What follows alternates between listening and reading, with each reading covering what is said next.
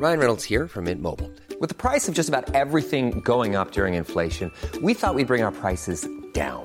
So to help us, we brought in a reverse auctioneer, which is apparently a thing.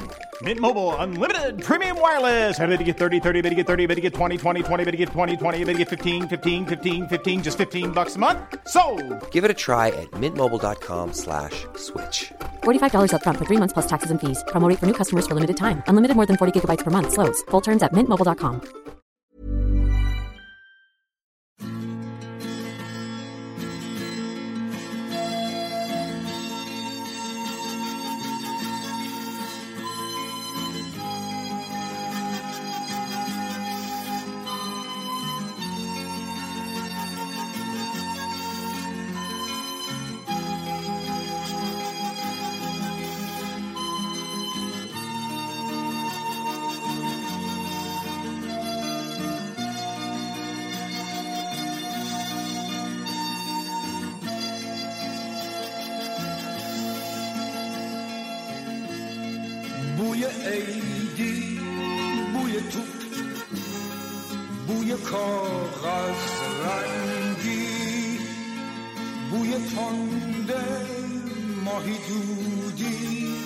وسط سفره نو بوی یاسم جانماز ترمه مادر بزرگ با اینا زمستون و سر می‌کنم با اینا خستگی مدر می‌کنم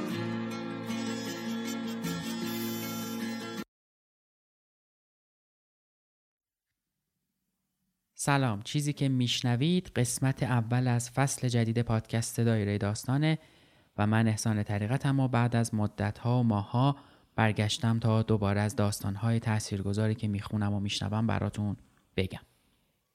من معتقدم که ما در دایره بزرگی از تاثیرگذاری زندگی می‌کنیم و هر کدوم از ما با تعریف کردن داستانها و روایتهایی که می‌بینه و میشنوه و حتی زندگیشون می‌کنه می‌تونه نقطه ای از تاثیرگذاری باشیم سال جدید هم بهتون مبارک باشه و انشالله امسال و این قرن جدید پر از شنیدن و یادگیری و تاثیرگذاری باشه برای همه در مورد دایره داستان هم خیلی سوال کردن که چرا منتشر نمیشه قسمت های جدیدش و چرا منظم نیست. راستش این پادکست بیشتر برای من جنبه پیدا کردن و حس کردن داره. یعنی ممکنه چیزی مدت ها به دلم نشینه تا بخونمش و تعریفش بکنم. هرچند که این مدت هم این چند ماه گذشته هم از دنیای داستان کوتاه و این موارد یکم به دور بودم. اما در کل دوست دارم چیزی رو ضبط بکنم و پخش کنم که نسبت بهش حسی دارم و حدس می‌زنم که گفتن اون روایت می‌تونه کمی هم تأثیر گذار باشه. بنابراین ممکنه گاهی فواصل بین این داستان ها زیاد باشه. اما تلاشم اینه که این اتفاق کمتر و کمتر بشه و شما بتونید با فصل جدید نسخه صوتی و به زودی تصویری دایره داستان رو هر 15 روز یک بار بشنوید و ببینیدش. در مورد فصل دوم هم یه جوری بود که به نظرم نشد ادامش بدم. فصل دوم نشست به و صاف رفتم سراغ فصل سوم و نقطه پایانی فصل دوم رو گذاشتم. فصل سوم هم من دوست و رفیق عزیزم حمید بهشتی رو هم کنار خودم دارم و در مورد گرافیک ها و انتخاب داستان ها و موارد مرتبط با پادکست دایره داستان ما با هم هم فکری می‌کنیم و با هم دو نفر این کار رو می‌بریم جلو. بنابراین از این به بعد حمید بهشتی رو هم در کنار پادکست دایره داستان خواهیم داشت. خب بریم سراغ قسمت اول از فصل سوم که قرار به خاطر ویترین یه بوتیکی که کنار کافه اینجا هست این داستان رو تعریف بکنم. اگر کافه اینجا در میرزای شیرازی رفته باشید کنارش یک بوتیکی می‌بینید که بسیار زیبا و دلبرانه اونجا حضور داره و خودنمایی می‌کنه.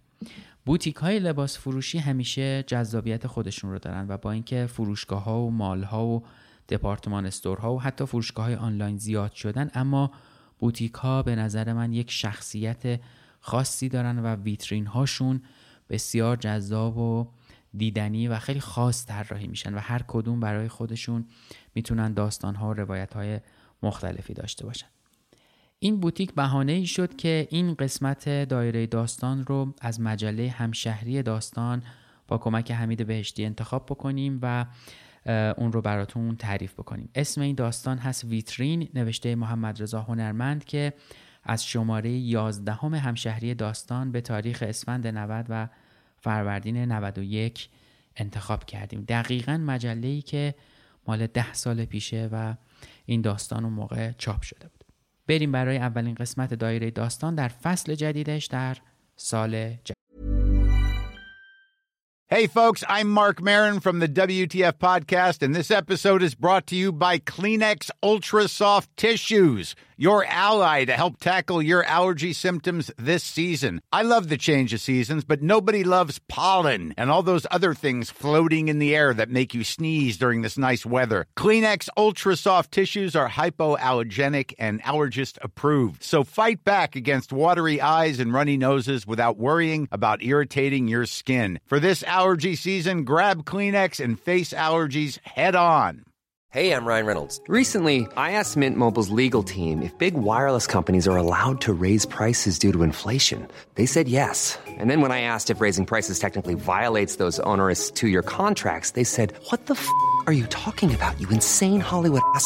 So to recap, we're cutting the price of Mint Unlimited from $30 a month to just $15 a month. Give it a try at mintmobile.com slash switch. $45 up front for three months plus taxes and fees. Promo for new customers for limited time. Unlimited more than 40 gigabytes per month. Slows. Full terms at mintmobile.com.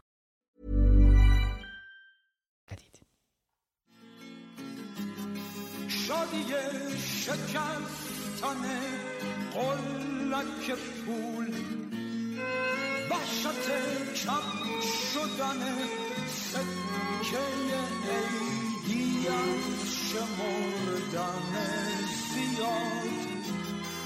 بوی اسکناس تا نخورده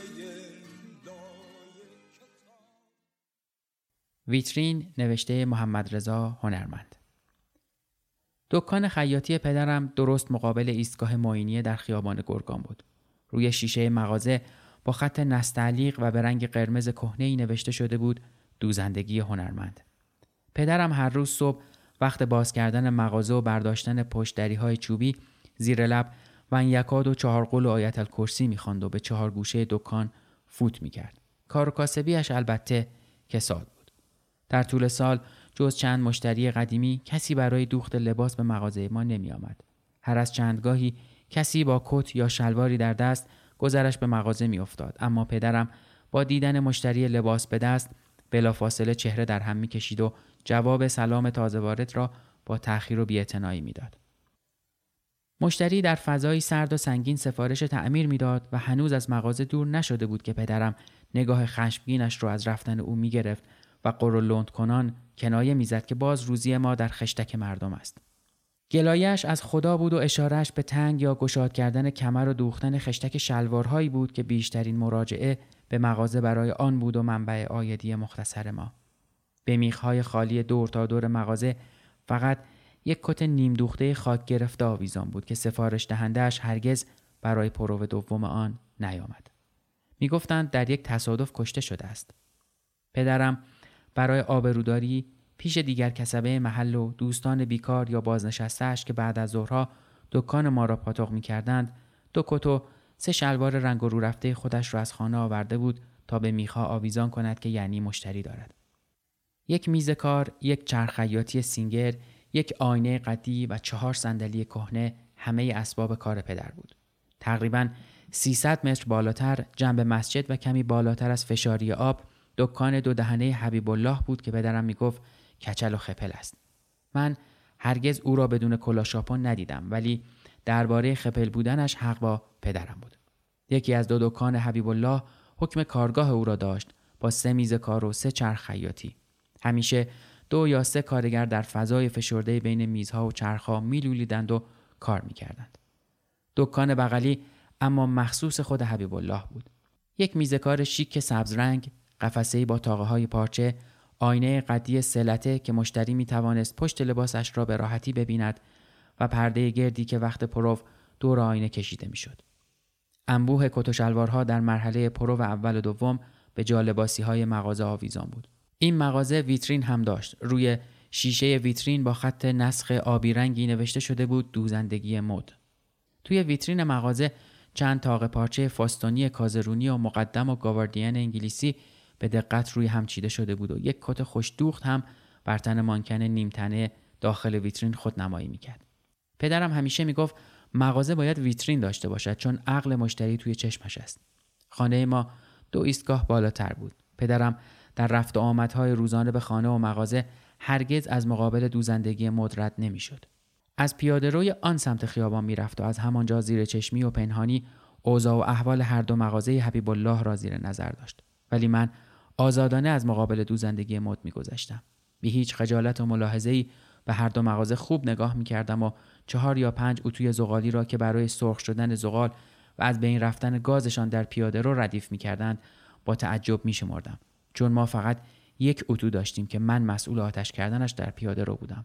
آن هم فقط روزهایی که قرار بود کشکاری یا اتو کشی داشته باشیم.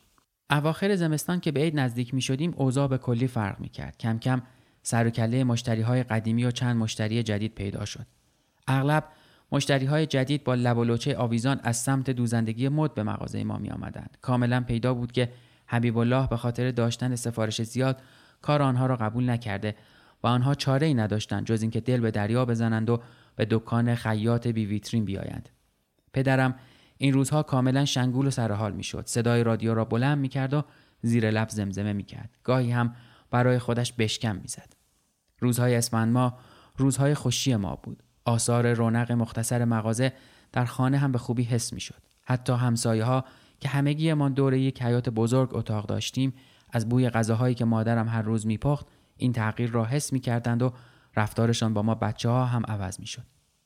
در این روزهای کوتاه زمستانی پدر ترجیح می‌داد برای صرف جویی در وقت نهار را در دکان بماند من معمول بودم تا وقتی از مدرسه به خانه برمیگشتم قابلمه غذای او را که مادر در دستمالی بخچه پیچ کرده بود به دکان برسانم.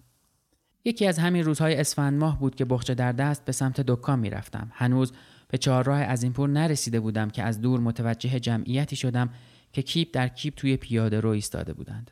جمعیت مقابل مغازه بزرگ که به تازگی باز شده بود تجمع کرده بود. این مغازه را قبلا در رفت آمدهای مکررم به خانه و دکان دیده بودم. درست روبروی دکان مراد کله پز بود سمت غربی خیابان.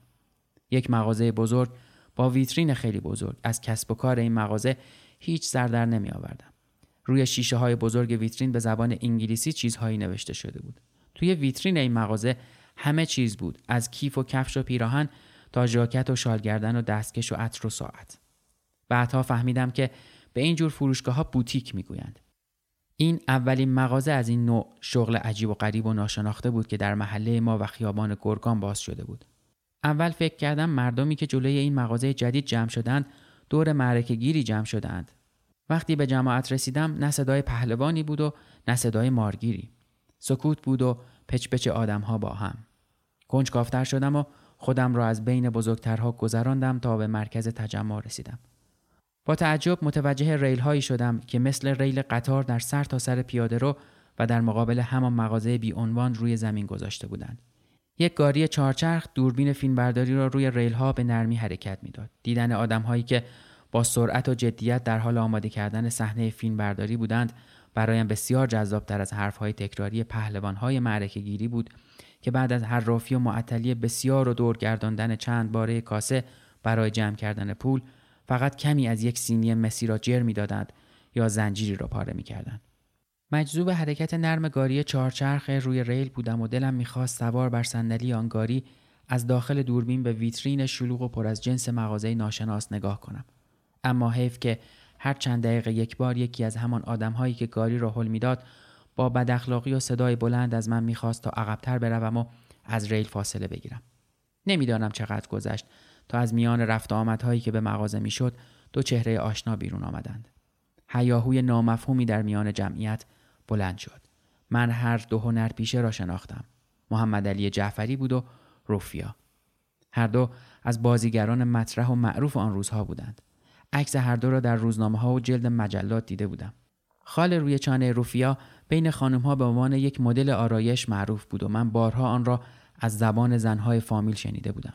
روفیا و محمد علی جعفری برای جمعیتی که با صدای بلند سلام می‌دادند و برایشان ابراز احساسات می‌کردند سر و دستی تکان دادند و آماده فیلم برداری شدند تخت سیاه کوچکی را در مقابل دوربین گرفتند که روی آن با گچ نوشته شده بود سگ ولگرد استدیو اصر طلایی روفیا سگ کوچک و پشمالویی به بغل داشت و کنار جعفری از مقابل ویترین بزرگ مغازه قدم زنان رد می شدند. گاری دوربین هم با آن دو حرکت می کرد و فیلم می گرفت. نمی‌دانم مشکل چه بود که فیلم برداری بارها و بارها تکرار شد. محمد علی جعفری با چند مرد که کنار ریل ایستاده بودند گفتگوی کوتاهی کرد و ساعتش را نشان داد. بعد همگی داخل همان مغازه رفتند و در را بستند. مردی که بارها مرا عقب رانده بود با صدای بلند گفت کارشان تمام شده و از همه خواست تا بروند و پیاده رو را خلوت کنند. جمعیت پراکنده شد اما من همانجا در کنار ریل و گاری چهارچرخ ماندم تا سر از کار آنها در بیاورم. انگار سرگرمی تازه ای را کشف کرده بودم.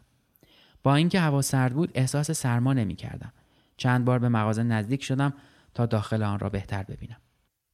یکی با صدای بلند گفت اوی کره خر سر چرخاندم همان مرد بد اخلاق بود که با عصبانیت پرسید مگر پدر و مادر ندارم که در کوچه و خیابان پلاس هستم یک هو یادم افتاد که پدر دارم و بخشه ناهارش هم در دست من است.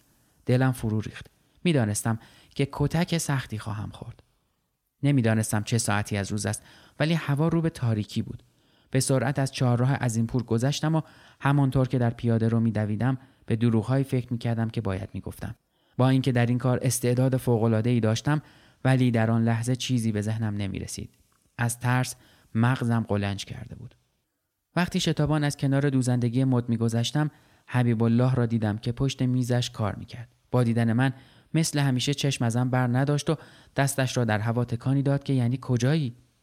پاک گیت شده بودم. مگر حبیب الله مرا میشناخت؟ واهیک باتریساز ارمنی که بالاتر از دکان پدرم دکان باتریسازی داشت در پیاده رو ایستاده بود و به من نگاه می‌کرد. با نزدیک شدنم سری تکان داد و با لحجه قلیز ارمنی گفت بابات دنبالت میگارده کجا بودی پاس راخ تو هرگز فکر نمی‌کردم واهیک مرا بشناسد من هرگز به او سلام نکرده بودم. به حبیب الله هم همینطور. حالا انگار همه کسبه خیابان گرگان که به هیچ کدامشان سلام نکرده بودم منتظر من بودند. نمی‌دانم چرا دکان خیاطی ما آنقدر دور شده بود. هرچه می‌رفتم نمی‌رسیدم.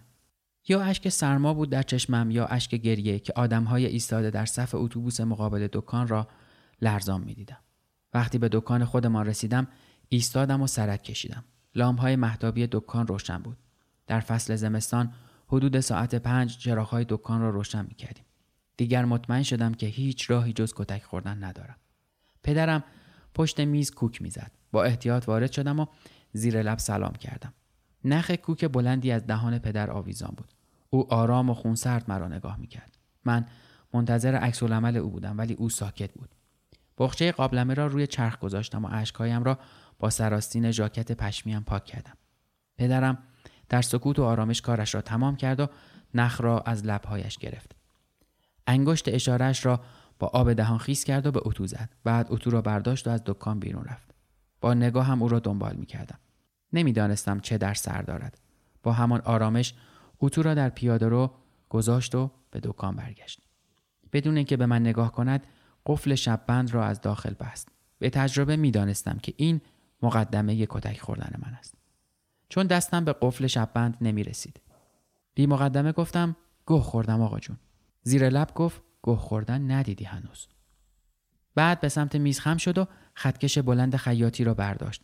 من پشت چرخ سینگر پناه گرفتم و مثل همیشه التماس های قبل از کتک خوردنم شروع شد. هم زوزه میکشیدم و هم یک ریز قسم می‌دادم.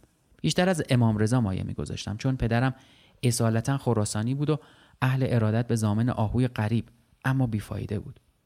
در حالی که چشمانش از خشم درشت شده بود پرسید که کدام گوری رفتم پی ولگردی. نمی‌دانستم چه بگویم چون فرصت دروغ بافتن پیدا نکرده بودم. ناگزیر در جواب گفتم هیچ جا. و این پدر را عصبانی تر کرد. اولین ضربه خطکش خورد به پایم. پرسید هیچ جا یعنی کجا؟ صدای ضربه خطکش بیشتر از دردش بود اما من فریاد و ناله اقراقآمیزی سر دادم و گفتم فیلم برداری بود به خدا روفیا خانم هم بود. بعد یک جاخالی دادم تا ضربه دومش به دیوار بخورد و به سمت میز دویدم. با عصبانیت بیشتری گفت تا راست نگویم ولم نخواهد کرد. گفتم همه بودن من که تنها نبودم. همین بالا سر چهارراه از این پور محمد علی جعفری هم بود به خدا. پدر دندان به هم فشرد و پرسید که چرا به جای جواب دادن چرت و پرت تحویلش می‌دهم. دیدم توضیح بیشتر درباره ریل و گاری چهارچرخ و دوربین فیلمبرداری کار را از اینکه هست خرابتر می‌کند. ناچار شروع کردم به اطراف دکان دویدن و شیون کردن. پدرم مدام همون سوالها را تکرار می‌کرد و خطکش به دست به دنبالم بود. تمام کسانی که در صف اتوبوس ایستاده بودند حالا به سمت دکان ما چرخیده بودند تا این تعقیب و گریز هیجان انگیز را تماشا کنند. در حال دویدن و جاخالی دادن خنده بعضی از آنها را دیدم ولی نفهمیدم به من میخندیدند یا به پدرم یا به هر دوی ما. در تمام مدتی که در فضای باز دکان و لای چرخ و میز و صندلی ها میدویدم به ویترین فکر می‌کردم. خوشحال بودم که ما در دکان ما ویترین نداریم. ویترین این فضای باز و خالی را از من می‌گرفت تا دیگر نتوانم این گونه چالاک و فرز زیگزاگ بزنم و مسیر عوض کنم. در حیاهوی برپا شده توی دکان ناگهان من و پدر متوجه ضربه های محکمی شدیم که روی شیشه می‌خورد. هر دو نفس زنان ایستادیم. مردی میانسال شیک پوش و موقر که کیفی به دست داشت با عصبانیت به پدرم اشاره ای کرد. او کاملا برافروخته بود. پدر به سمت در رفت و قفل شببند را باز کرد. مرد ناشناس با تندی از پدرم سوالاتی کرد و پدر هم به همان تندی پاسخش را داد. او می‌خواست بداند چرا پدر با خطکش به جان من افتاده است. پدر برای توضیح ماجرا زیر بار نمی‌رفت و موضوع را به دیگران مربوط نمی‌دانست. گفتگوی مشاجره مانند پدر و مرد غریبه ادامه پیدا کرد و من به فرصت فراری که پیش رویم بود فکر می کردم. از اینکه منجی من همزمان معترض پدر هم شده بود حس عجیب و ناشناخته نسبت به او داشتم. حس تشکر و تنفر هر دو با هم. از میان آن دو بیرون خزیدم و گریختم. وقتی از دکان فاصله می گرفتم شنیدم که مرد ناشناس با صدایی بلند و محکم به پدرم می گفت که فرزند آدم گنجشک نیست که فقط برایش دانه بریزی. صدای پرخاش پدرم حرف او را برید. من از دوزندگی هنرمند فاصله گرفته بودم و دیگر مشاجره پدر با مرد ناشناس برایم مفهوم نبود. آن شب زودتر از شبهای دیگر به رخت خواب رفتم. این پیشنهاد مادرم بود که همه ماجرا را با خندهای که نمی‌خواست من آن را ببینم شنیده بود. دلم می‌خواست در رخت خوابم بیدار بمانم تا وقتی پدر به خانه میآید از زبان او پایان ماجرای مرد ناشناس را که منجی من شده بود بشنوم. ولی شبهای اسفند پدر دیر به خانه میآمد. آنقدر دیر که صبح با صدای نمازش از خواب بیدار می شدم. پدرم فقط در اسفند ماه که کار و حالش خوب بود نماز صبح را با صدای بلند می خواند. آرام لحاف را از روی صورتم پایین کشیدم. هوای اتاق سرد بود. پدر کنار بخاری علایالدین که رویش کتری آب زوزه می‌کشید ایستاده بود. کف دو دستش را مقابل صورتش گرفته بود و قنوت می‌خواند. فهمیده بود که من بیدار شدم. نگاهش را از کف دستهایش گرفت و زیر چشمی به من نگاه کرد. من و پدر تا آخر قنوتش دو غریبه بودیم که فقط به هم نگاه می‌کرد.